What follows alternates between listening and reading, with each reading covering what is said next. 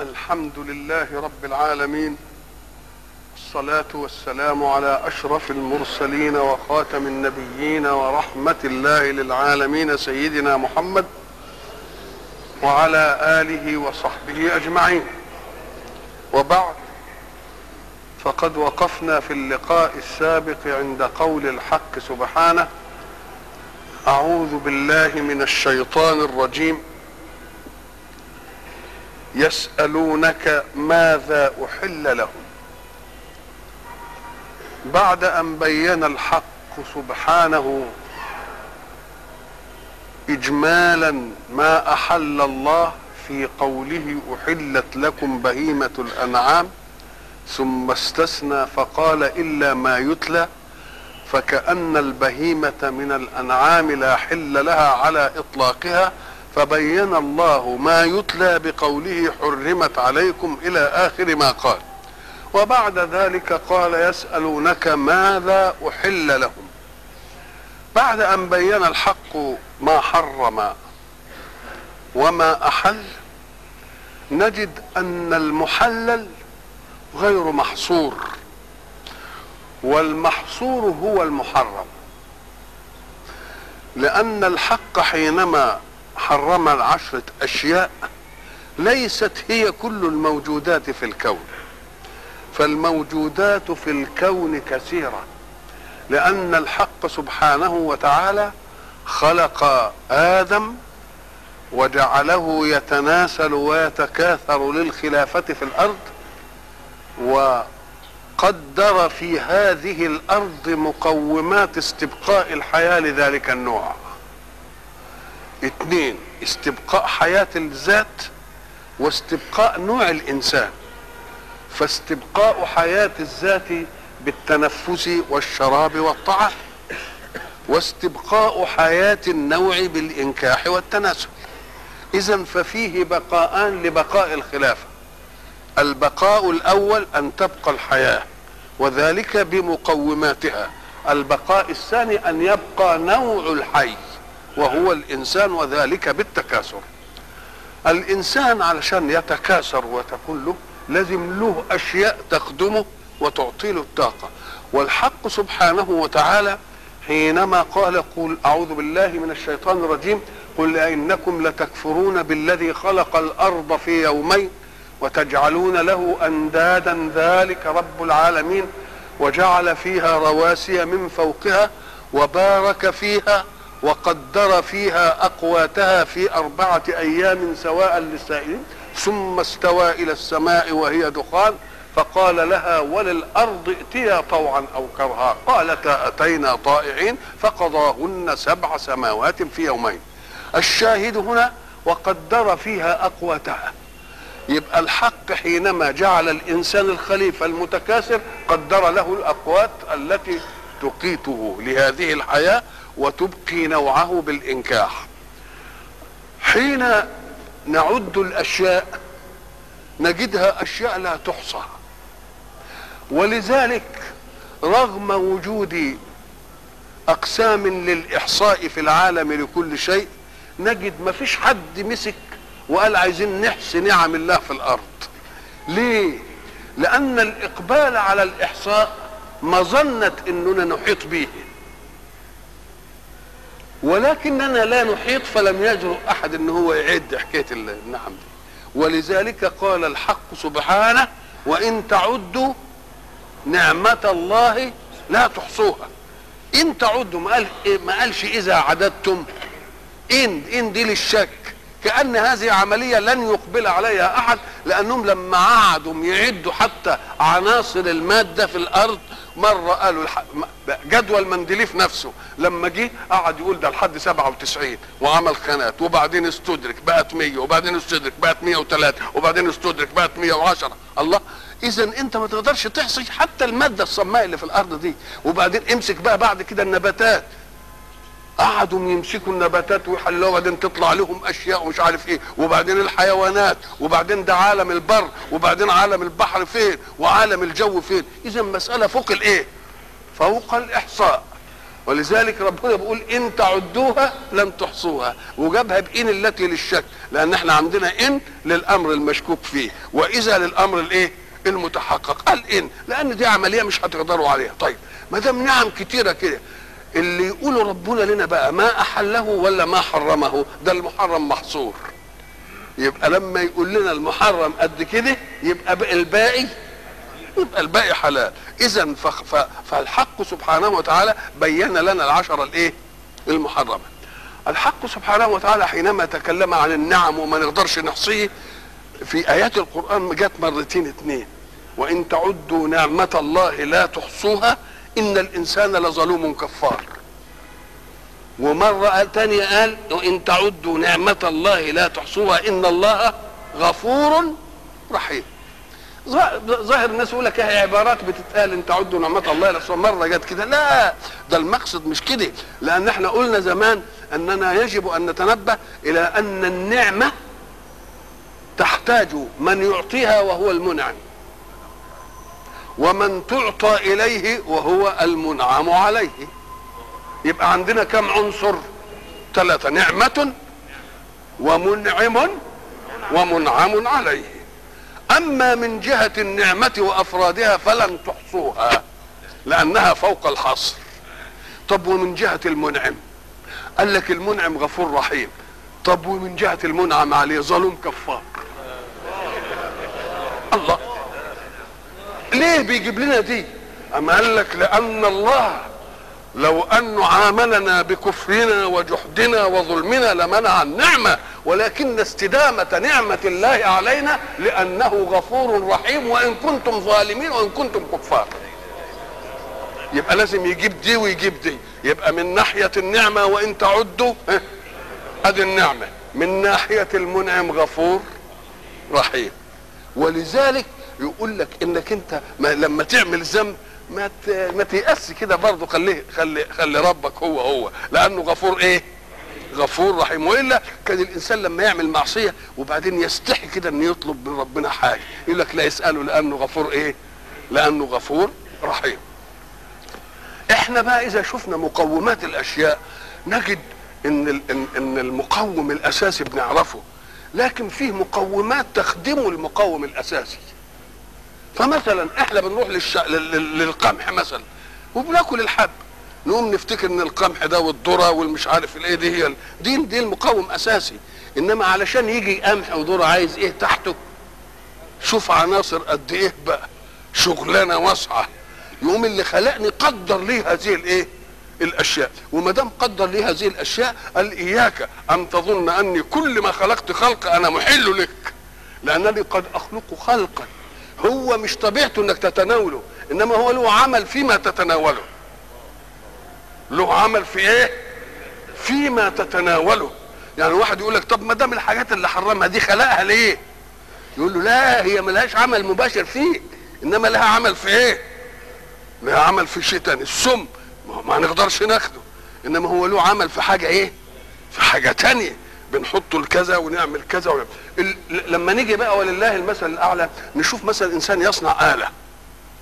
يقوم لك الآلة دي صممت وصنعت علشان تدار بالبن... بال... بال... بالديزل. وبعدين تانية تدار بإيه؟ بالبنزين. والبنزين أنواع ودي تدار بالبنزين الراكب الطيارة ودي ت... الله. اذا كل آلة لها إيه؟ لو أنك جئت للآلة اللي تدار ببنزين وحطت لها سلال تحصل إيه؟ الله يبقى كل آلة. فالآلة الإنسانية ده ربنا خلق لها أشياء تنفع لإيه؟ لتقوم حياتها اوعى تلخبط. لأنك أنت لو لخبطت في صنعتك أنت تفسد الآية. تفسد الآية. إحنا دلوقتي زي ما قلنا برضو الراجل اللي بيعمل الكهرباء بيعمل أسلاك سالبة وموجبة ويقعد يركب في السيارة أو في أي حاجة مش عارف إيه أسلاك نركبها على أصول هندستها الحقيقية بتعطينا إيه؟ تعطينا ضوء. تعطينا حركة. طب وإن لخبط في الأسلاك ولا سلك جه على سلك كده بغير النظام اللي هو معمول إيه اللي بيحصل؟ يقول لك ده بيحصل ماس. ماس يعني إيه؟ يعني يعمل لي حريقه الله اذا كل تكاثر وإنجاب من بين موجب وسالب أو ذكر وأنثى إيه؟ إن ما كانش على مواصفات اللي عامله يعمل ماس. يعمل. فان تزوجنا بشرع الله ورسوله تطلع إيه؟ زي الطاقة اللي بتطلع لنا في الكهرباء. موجب وسالب مظبوط متركبين مظبوط. وإن لخبطني فين يطلع مس في الكون وتطلع حرايق بقى وتطلع بقى شغلانة إيه؟ شغلانة. يبقى ولذلك تجد العجب إننا نروح مثلا نعقد عقد. يوم يجي آه ولي الزوجة ويبقى مبتسم.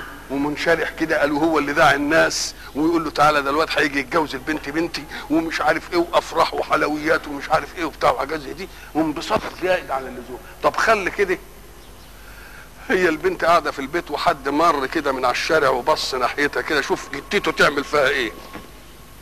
يغلي. آه لأنه رايح لها بغير ما أحل الخالق. إنما لما يخبط على الباب ويطلبها ابن أبوها كده هو اللي يبقى فرحان وهو اللي يبقى إيه وداعي والنبي يقول لنا جدع الحلال أنفى الغيرة اللي كان غيران هو اللي بيدعي دلوقتي يقول الولد هيجي يتجوز البت وياخدها قال ويروح وي... وأمها تروح الصبحية تشوف إيه الحالة ومش عارف إيه وبتاع مبسوطة ولا مش مبسوطة الله الله الله, الله. تبقى لأنها بالطريق الايه؟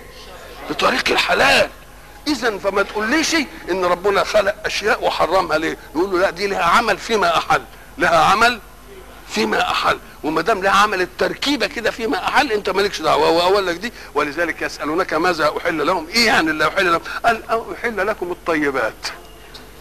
كل طيب أحل وكل خبيث حرم.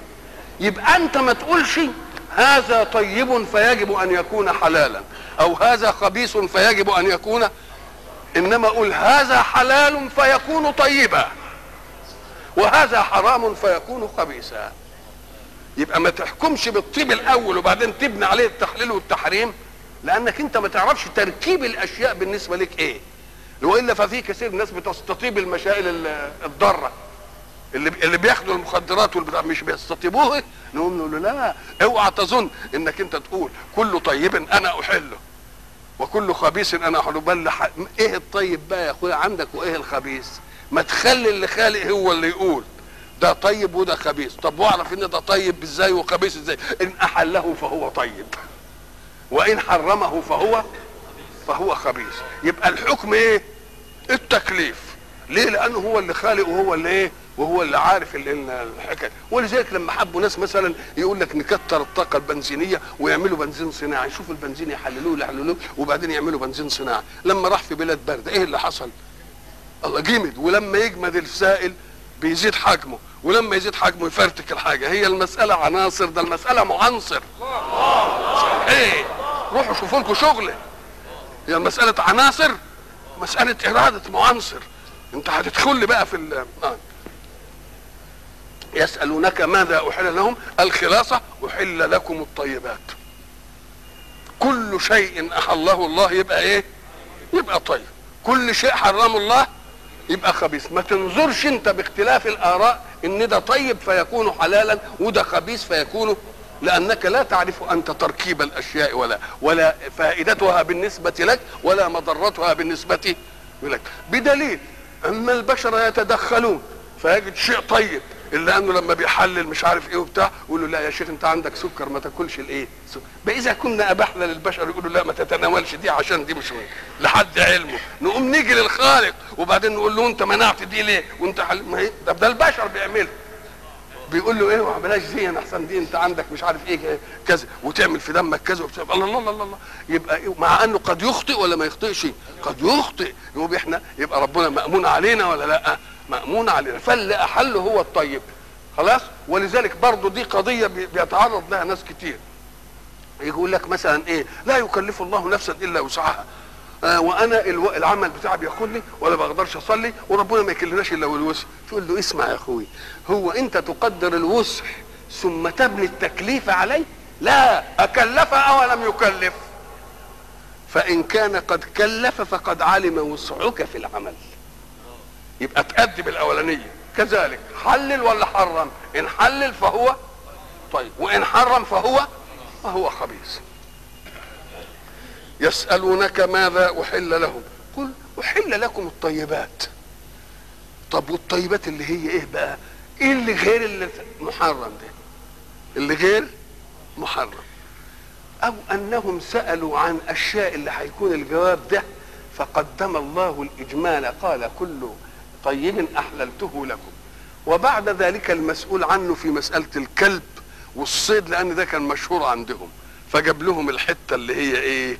بتاعة صيد الكلاب وصيد الإيه وصيد الطيور. ماذا أحل لهم؟ قل أحل لكم الطيبات وما علمتم من الجوارح. يبقى هي دي اللي مسؤول عنها. لما عدي مثلا ابن حاتم سأله في حكاية الكلاب والبتاع يبقى هي دي اللي جاء. بس دي جت مقدمة أن الله أحل كل إيه؟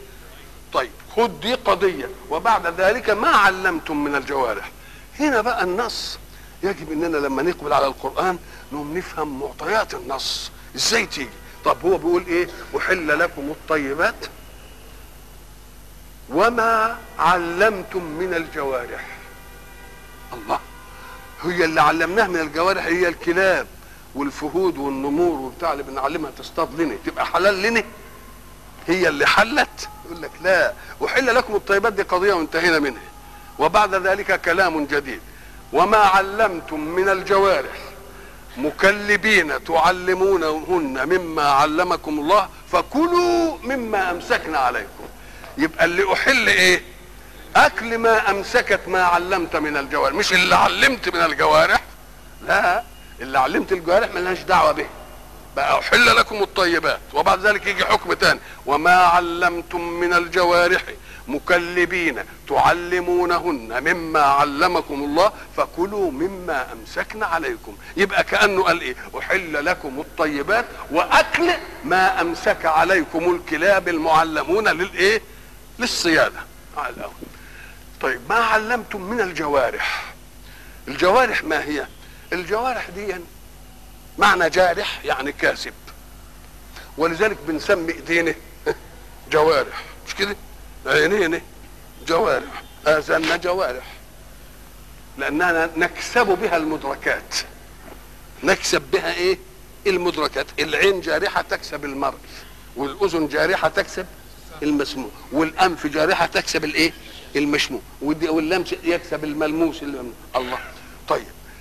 آه و و و ولذلك يقول الحق سبحانه وتعالى والذي يتوفاكم بالليل ويعلم ما جرحتم بالنهار. ما جرحتم يعني إيه؟ يعني كسبتوه. يبقى الجارحة يعني هي الإيه؟ الكاسبة. طب ما علمتم من الجوارح؟ أم قال لك اللي هي بنصطاد بها طب وسميت جوارح ليه؟ قال لأنها كاسبة لأصحابها الصيد. كاسب يطلقها كده فتكسب له الصيد تبقى جارحة. أو قال لها في الغالب تجرح ما جاءت به. يصح وإيه؟ ويصح. ما علمتم من الجوارح؟ اللي هي إيه؟ الأصل فيها الكلاب. الأصل فيها الكلاب. طب ما علمتم من الجوارح والأصل فيها الكلاب وألحق به غيرها زي الفهود والنمور؟ وبعدين برضه الصقر اللي بيصطادوا به ده برضه اسمه كاسب. ما علمتم من الجوارح علمتموهم إزاي؟ يعني ما تجيبش كده وهو يروح يعمل يجيب لك ست لا ده المسألة تدريب وتمرين. طب وندربه ونمرنه إزاي؟ قال بما علمك الله من الحيلة. ما فيش واحد قراداتي بيقعد يربي القرد ويمسك له عصاية وبعد ذلك يقول له اعجن لي عجين العجوزة وعجن الصبية وارقص لي مش بيعمل ولا لا؟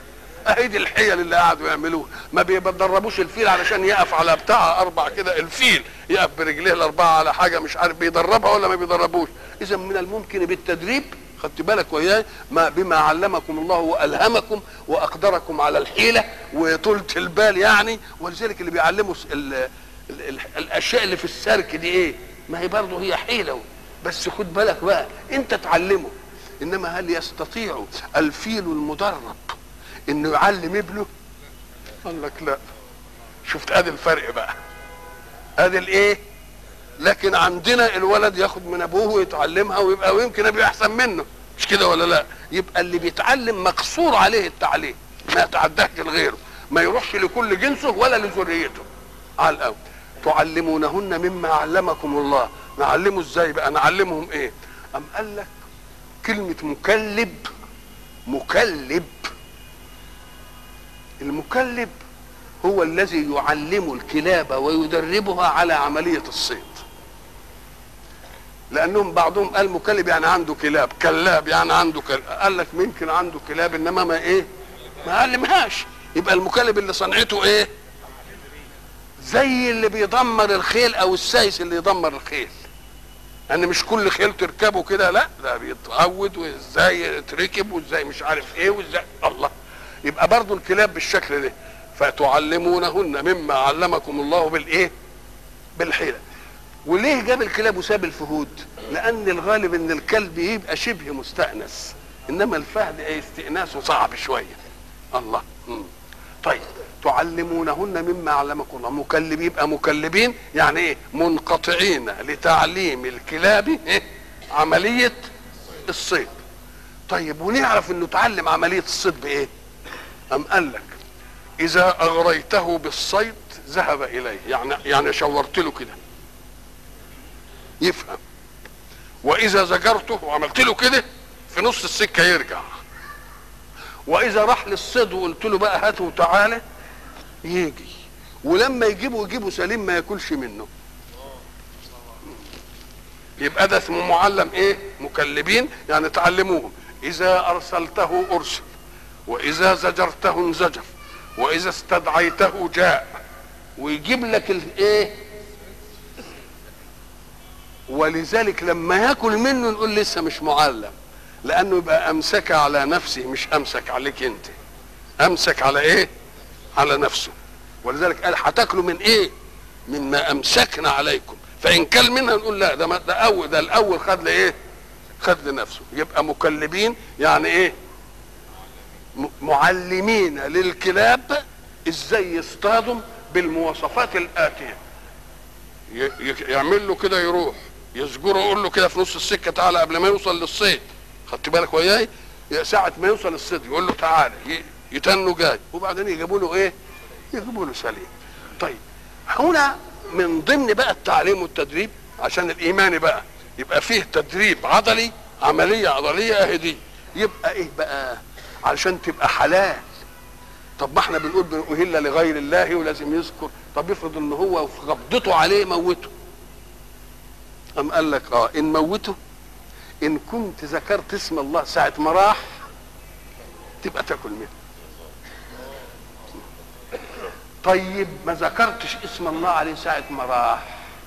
نقول له لما يجي لك إن كان في حياة يبقى زكيه واذكر اسم الله.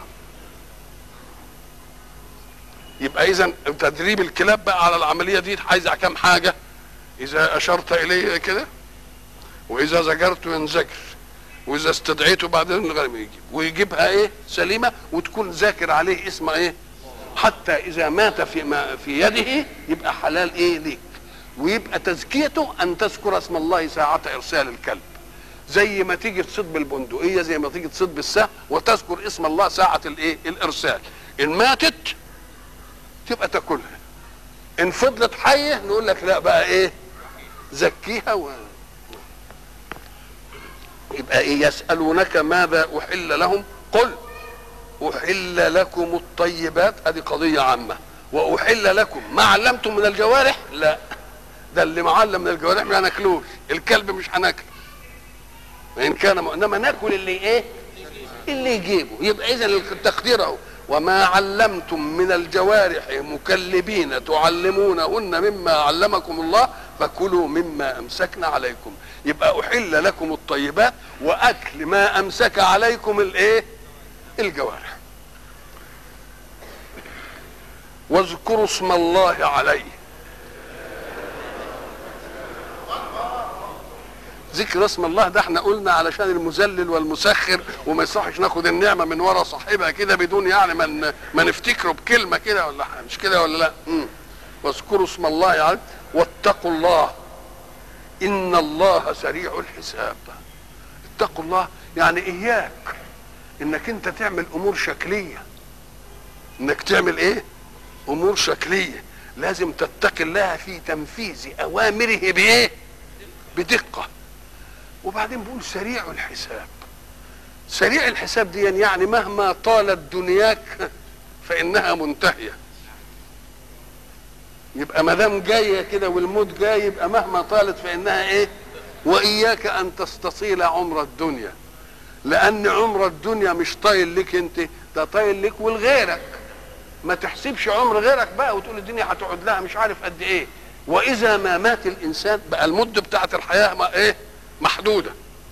خلاص كده؟ وبعدين لما يموت قال لك مش هيضرب بقى بالمدة إلى أن تقوم الساعة. ده من مات فقد قامت إيه؟ زي أنت لما تنام. أنت بالله تقدر تقول أنا نمت ساعتين ولا ثلاثة ولا أربعة ولا خمسة ولا؟ ابدا. أهو تقول هي القدر كده إن أنا نمت لما شبعت. إن كنت هتقوم بطبيعتك. ولذلك الجماعة اللي هم أهل الكهف لما سألوا بعض قال إيه؟ لبسنا يوما أو بعض يوم. الله إذا ما, أدريش بحكاية 309 دي. ولا جت على كذلك اللي بيموتوا مش هيضرب الزمن ده من أول أن يموتوا إلى أن تقوم الإيه؟ الساعة. يبقى يبقى سريع ولا مش سريع؟ أو أنه سريع الحساب يعني له حساب قبل حساب الآخرة أي في الدنيا. لما تخالف المخالفات وترتكب الأشياء وتاكل غير ما حرم الله يبقى يديك حساب في نفسك بقى. إيه الحساب في نفسك؟ ده اللي ما نعرفوش. تيجي له أمراض يتعب يهلوس وبعدين يقول ده عنده مرض نفسي والدكاترة يقفوا مكتوفين ما يعرفوش إيه أنت ما تعرفش هو عمل إيه في تكوين كيماوياته. كل إيه حرام ولا كل إيه مش مش حلال له؟ يبقى سريع الحساب يصح تكون في إيه؟ في الدنيا ويصح إنها تكون في الإيه؟ في الآخرة. والدنيا مهما طالت بالنسبة لعمر الإنسان إذا مات ما يدراش بقى إلى أن تقوم الإيه؟ إلى أن تقوم الساعة. أو سريع الحساب. يعني لا تظنوا إن ربنا لما هيجي يحاسبكم هيوقفكم طابور تموين لا مش تعالى أنت أنا نحاسبك وده نحاسبك وده. لا يا أخوي ده سريع الحساب. ولذلك لما سئل الإمام علي قالوا إزاي ربنا هيحاسب الناس دي في وقت واحد كده؟ بيقولوا عليه ده نصف يوم من ايامكم دول الحكاية تنتهي كلها. إزاي يحاسبهم في وقت واحد؟ فبكل بساطة كده قال كما يرزقهم في وقت واحد. إيه المسألة؟ المسألة زي إيه يعني؟ ما هو بيعملهم طابور في الرزق؟ لا ده بيتنفس وده بيتنفس وده بياكل وده بياكل. كلهم في كلهم في وقت واحد بتنتهي المسألة. وما تحسبش الزمن على الله. ليه؟ لأن الزمن إنما يحسب على المح... على الذي يحدث الحدث وقدرته عاجزة. فبتعوز زمن علشان إيه؟ إحنا ضربنا المثل زمان وقلنا نفرض إن حاجة محطوطة زي دي. وبعد ذلك ده هنا وأنا عايز أجيبه الناحية دي. لا يكلفني إلا هكذا. مش كده؟ طب خلي ولد صغير لسه ونقول له والله عايزين نجيب ده هنا. شوف بقى على ما يمشي ده ده ده ده ده, ده, ده, ده ويجي ياخدها كده. اخذت زمن ولا لأ؟ إذا الأزمان إنها بتختلف باختلاف مين؟ باختلاف قوى المحدث. وإذا كان الفاعل هو قوة القوى. يبقى يعوز زمان؟ ما يعوزش زمان ولا يعوز ولا أي حاجة ولا محتاج. كده انتهت المسألة.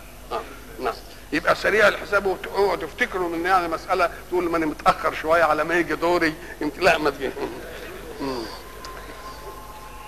اليوم يعني دي اخر آخر ما نزل وعملت عملية الحسم كررها تاني. اليوم أحل لكم الطيبات. اعادها تاني علشان يأكد أنك لا تنظر إلى الطيب إلا من زاوية أحله الله ام أم لم يحلل بس. أحل لكم الإيه؟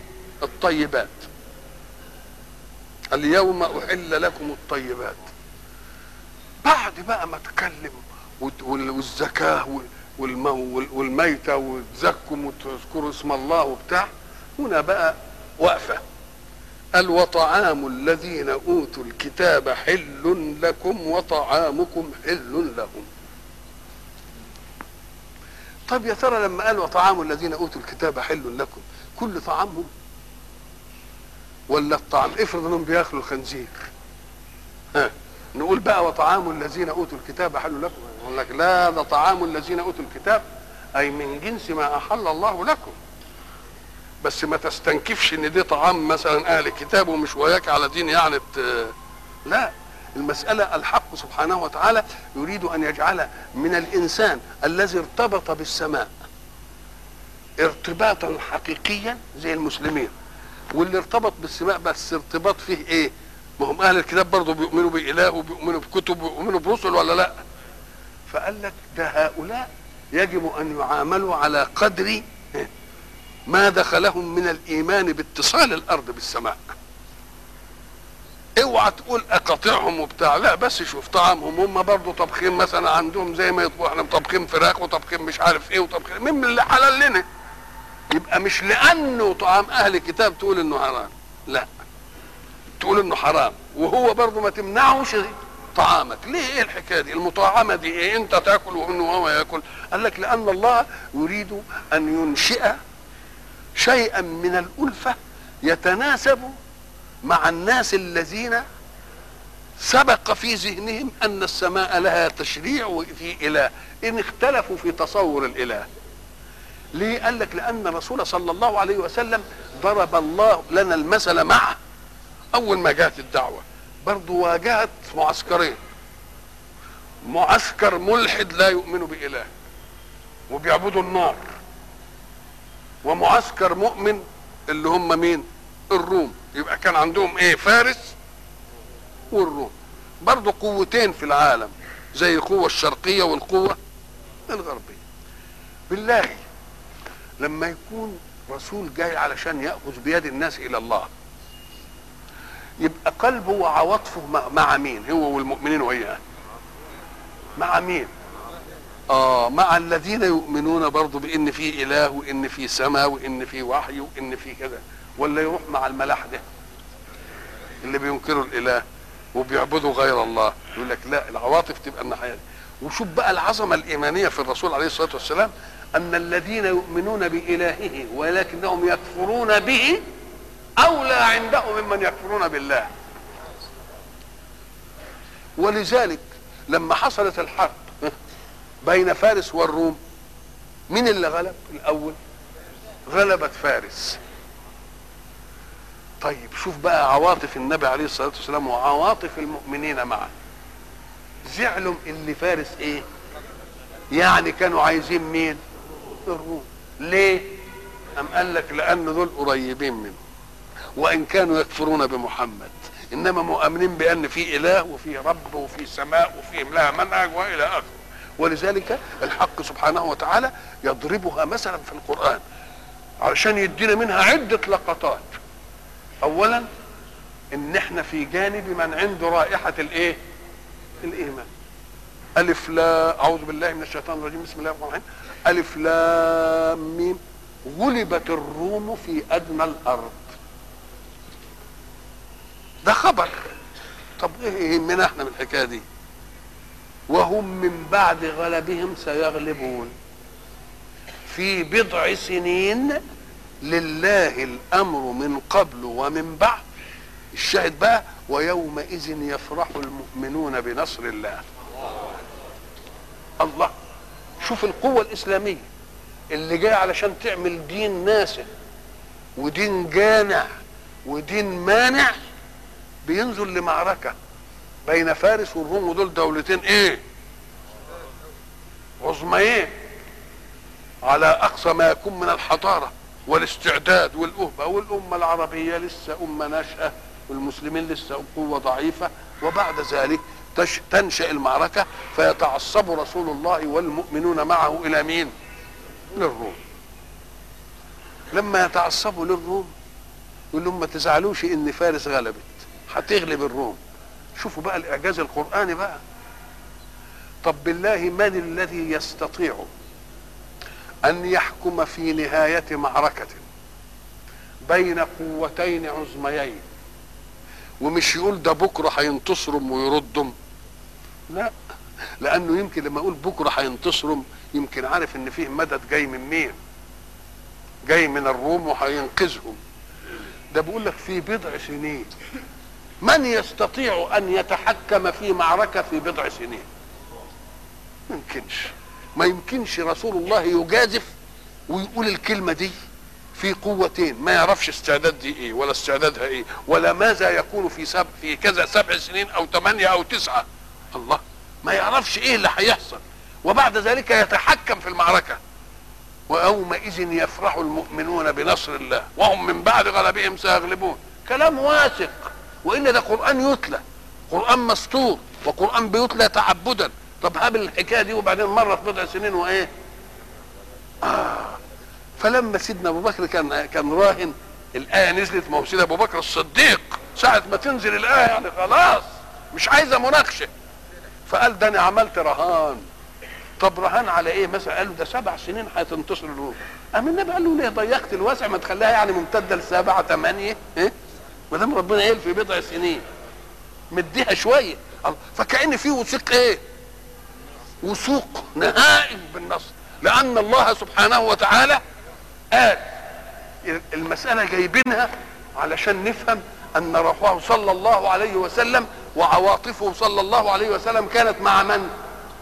مع الذين يؤمنون بكتاب ويؤمنون بإله ويؤمنون برسول. نحن هنا الله لا يريد أننا نعمل نقطع لا لا. بل لا بد أن يكون فيه صلة بيننا وبين إيه؟ من يؤمن بإله ومن يؤمن بمنهج السماء ويكون فيه مودة. فقال وطعام الذين أوتوا الكتاب حل لكم وطعامكم حل لهم.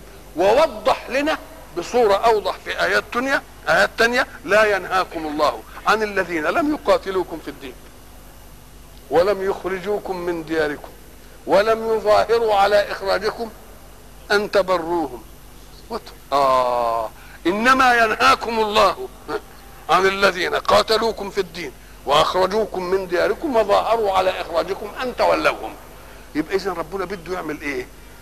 بده ما يعملش إننا نعامل الناس بقدر سواء بل فيه فرق بين ملحد وبين مشرك وكافر وبين من يؤمن بصلة السماء بالإيه؟ بصلة السماء بالأرض بس بقدر إيه؟ بقدر محدود. اوعوا تكرهوهم وتقولوا طعامهم ما ناكلوش. اوعوا تقولوا لهم طعامنا هم ما ياكلوش. بس خد بالك ان اللي هيحل لك من الطعام بتاعهم هو ما لا يتعارض مع ما حرم علينا وإلا فلو شربوا خمرا ما تاخدش الآية. لو أكلوا خنزيرا ما تاخدش الإيه؟ ما تاخدش الآية. وطعام الذين أوتوا الكتاب إيه؟ حل لكم وطعامكم حل لهم. كان مسألة في الطعام دي. عمالة لاستبقاء الحياة. هينتقل لاستبقاء النوم. ما إحنا قلنا حاجتين اتنين. استبقاء حياة واستبقاء إيه؟